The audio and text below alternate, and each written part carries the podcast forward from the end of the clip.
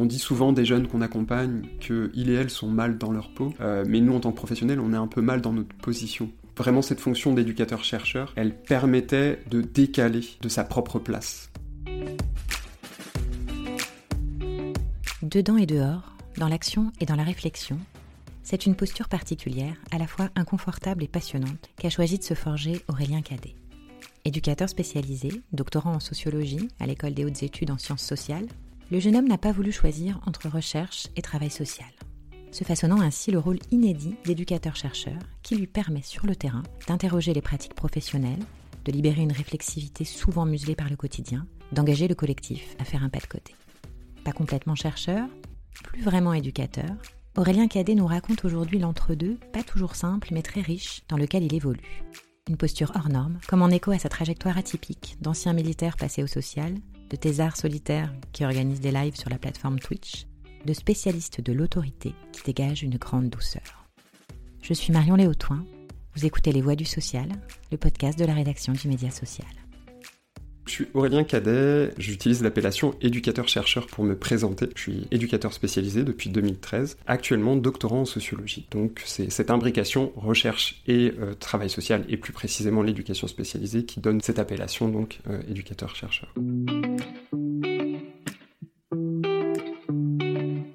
Issu de ce qu'on pourrait nommer un milieu populaire. Mon père est euh, ouvrier réunionnais qui a migré en France métropolitaine durant son adolescence pour, euh, certaine façon, suivre un, contexte de, pauvreté. Ma mère est issue du milieu agricole de l'ouest de la France. J'ai grandi en quartier HLM, enfin en cité HLM avec euh, mes deux frères. Et la petite histoire assez intéressante, c'est que mon balcon donnait directement sur un foyer éducatif. J'ai ignoré très longtemps l'utilité sociale en fait de ce, de ce bâtiment-là. Euh, j'ai été orienté, ou plutôt désorienté, dans un premier temps, vers l'institution militaire.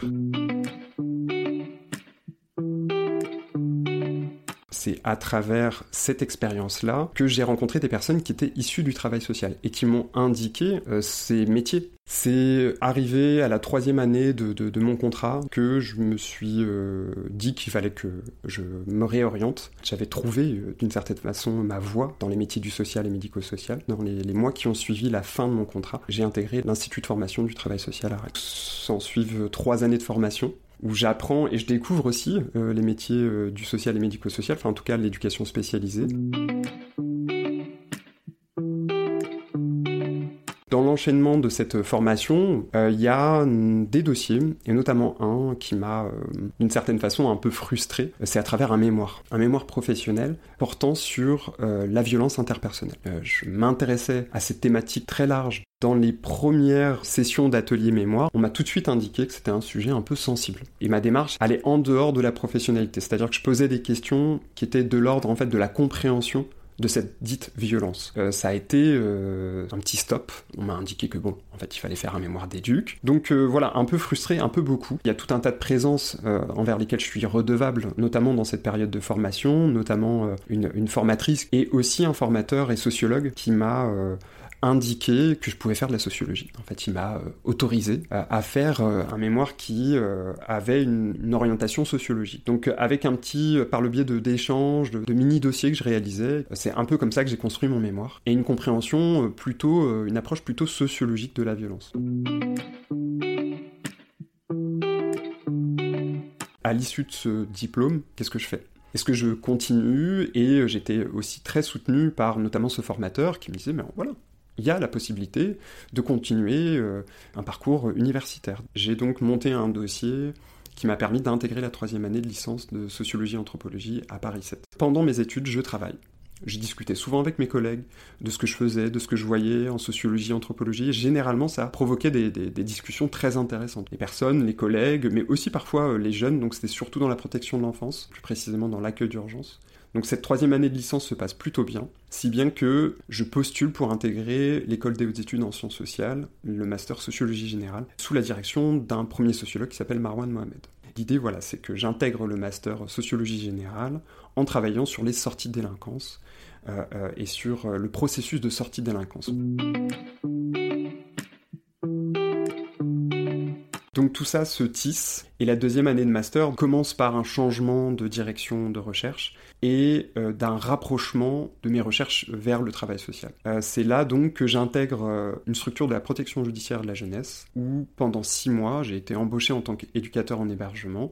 L'idée c'était de réaliser ma recherche. Donc dès mon entretien d'embauche avec le directeur de l'établissement, il était convenu que je réalise mon travail d'éduc d'abord et ma recherche éventuellement ensuite. C'était complètement annoncé, complètement transparent, et l'idée c'était que je travaille sur l'autorité à partir de mon poste d'éducateur en hébergement. Dans la continuité, euh, toujours cette même question après le master, qu'est-ce que je fais maintenant? Est-ce que je continue un peu sur cette lancée? Parce que c'était très stimulant en fait de voir qu'il y a des connexions très intéressantes entre être éduc et être chercheur en même temps. C'était un peu décalé dans le cadre de ce contrat et de, mon travail au sein de la PJJ. Il fallait que je sois d'abord éduc. D'une certaine façon, c'était déjà un peu imbriqué. Grâce à ce, réseau professionnel tissé et euh, ce lien toujours maintenu avec notamment des personnes qui avaient participé à, ma formation euh, sur les terrains, j'ai pu euh, bénéficier d'un contrat CIFRE. Ça veut dire donc Convention industrielle de formation par la recherche qui prévoit d'embaucher des doctorants ou des doctorantes euh, et d'être embauchés par des euh, collectivités territoriales, comme une bourse doctorale qui a des avantages aussi pour l'institution qui euh, emploie. Mon contrat été officiellement divisé en deux mi-temps. Un mi-temps euh, dédié au travail d'éducateur, enfin en tout cas dédié à une présence sur le terrain, et un autre mi-temps dédié à la recherche. Et donc j'intègre euh, en 2017 une unité spécialisée dans la prise en charge d'adolescents et adolescentes qualifiés de difficiles. Alors on verra pas, mais je fais les, guillemets avec, euh, avec les doigts, pour voilà, venir questionner un peu ces catégories qui sont aussi souvent associées à de l'incasabilité en fait. C'est des jeunes dont personne ne veut. On me connaissait ce qui était intéressant, c'est que je connaissais la structure, certains et certaines professionnels, même certains et certaines jeunes euh, accueillis. Tout était plutôt bien euh, pour que je me sente intégré, que voilà, ce terrain n'allait pas trop me poser de problème.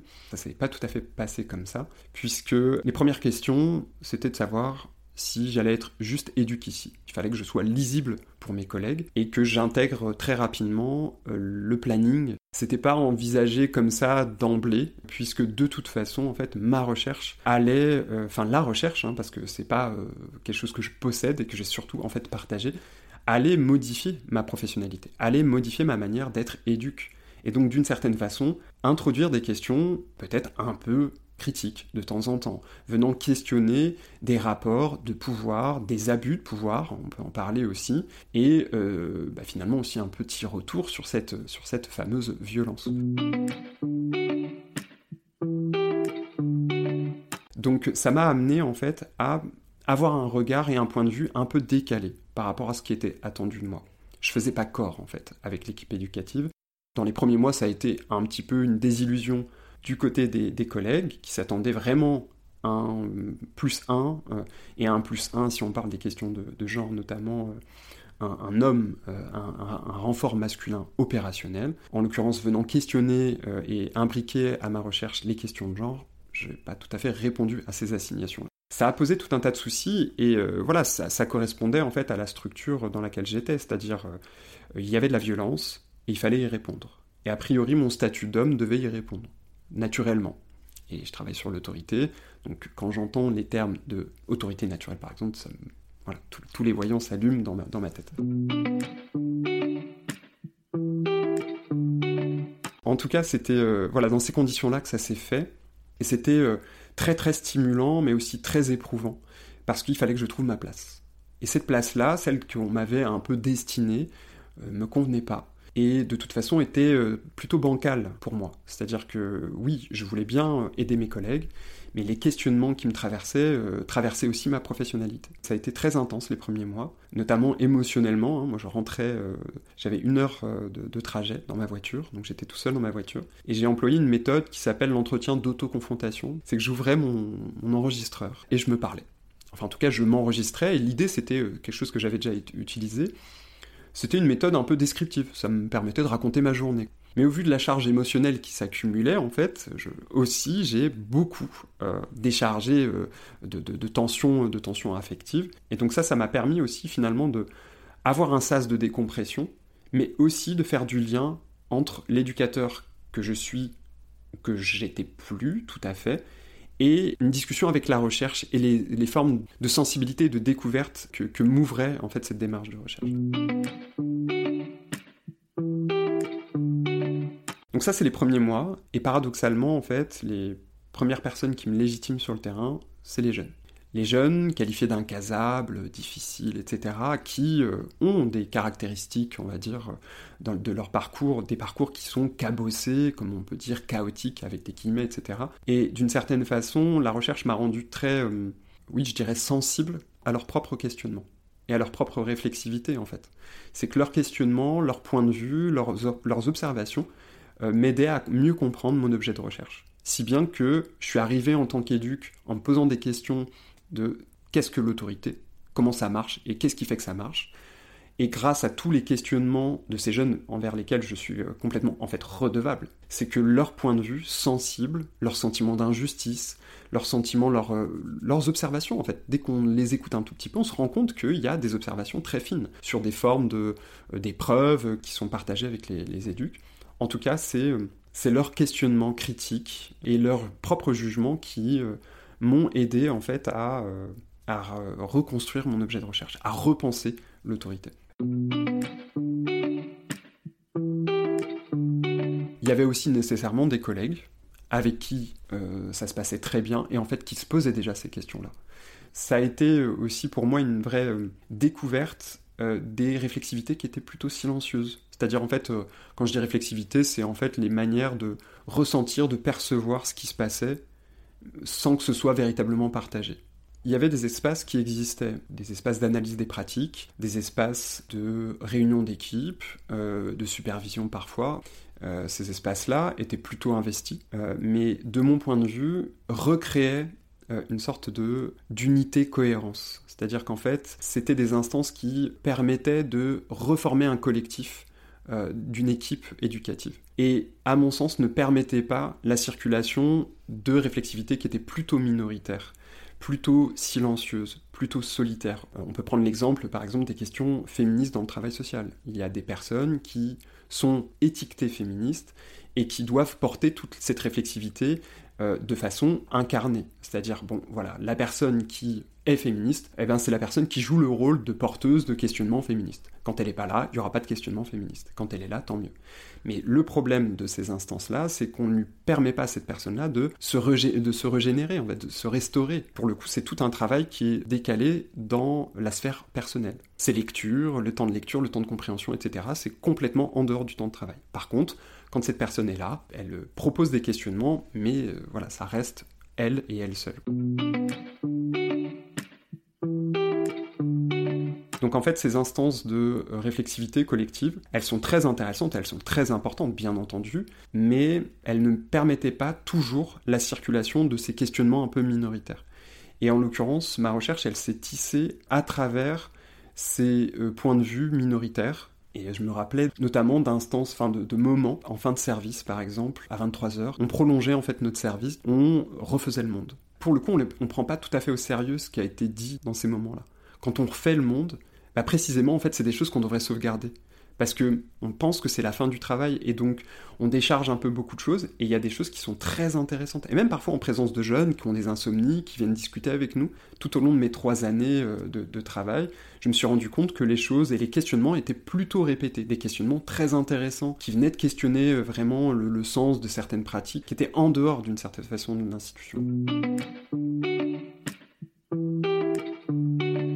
l'institution. rôle a été d'être opérateur de réflexivité, de faire circuler euh, ces réflexivités, de leur donner une sorte d'espace aussi. Ça, a mis un certain temps à se mettre en place, mais ça s'est euh, matérialisé par la mise en place de temps qui étaient nommés des temps de réflexion, que j'ai rajouté après temps de réflexion-action. Ces temps-là ont permis euh, de faire circuler les réflexivités, de revoir un peu le sens du métier parfois, à travers des règles. Est-ce que l'imposition des règles, des choses qui caractérisent beaucoup le métier euh, d'éduc en hébergement, en foyer, euh, en internat éducatif pour le dire très vite, euh, est-ce que c'est véritablement le cœur de notre métier? Ça venait vraiment de, discussions très intéressantes, d'interventions de... Alors je, dis éduc, mais c'est vraiment au sens large, hein. pour le coup ça correspondait aussi, il y avait des maîtresses de maison, les veilleurs de nuit. j'ai trouvé cette place d'entre-deux. Ou peut-être précisément, j'ai pas trouvé ma place. La subtilité, c'était de s'inscrire dans un rôle. Je n'ai pas campé sur une position soit de sociologue ou d'éducateur. Euh, je me suis inscrit vraiment dans un rôle un peu d'entre-deux, d'éducateur-chercheur. Et en l'occurrence, on dit souvent des jeunes qu'on accompagne qu'ils et elles sont mal dans leur peau, euh, mais nous, en tant que professionnels, on est un peu mal dans notre position. Vraiment, cette fonction d'éducateur-chercheur, elle permettait de décaler de sa propre place et de décaler aussi de son propre point de vue et de toute la réflexion qu'on a sur notre euh, présence qui est encore euh, d'une certaine façon très spatialisée, très rigide et très neutralisée. On pense que on est interchangeable. En fait, on, a encore des, présupposés de neutralité, d'objectivité, alors que précisément notre point de vue, il est sensible et il peut être réflexif. Euh, à la fin de ce contrat, euh, les collègues avec qui je travaillais était complètement euh, d'accord sur le fait que j'avais une, utilité et une utilité trouvée dans plutôt une logique de rôle qu'une logique de place. Vous venez d'écouter Les Voix du Social. Cet épisode a été conçu par Marion Léotoin, rédactrice en chef long format du Média Social, et réalisé par Diane Poupeau, journaliste au Média Social. Si vous l'avez aimé, n'hésitez pas à nous le dire et surtout à le partager autour de vous. Et si vous souhaitez à votre tour faire entendre votre voix, pour témoigner de votre parcours, mettre en lumière une action, vos pratiques, raconter une rencontre. Surtout, n'hésitez pas à nous faire signe en nous écrivant à l'adresse suivante le média social at édition au pluriel législative au pluriel.fr. À bientôt pour un prochain épisode et d'ici là, suivez toute l'actualité des acteurs du social sur notre site www.lemediasocial.fr.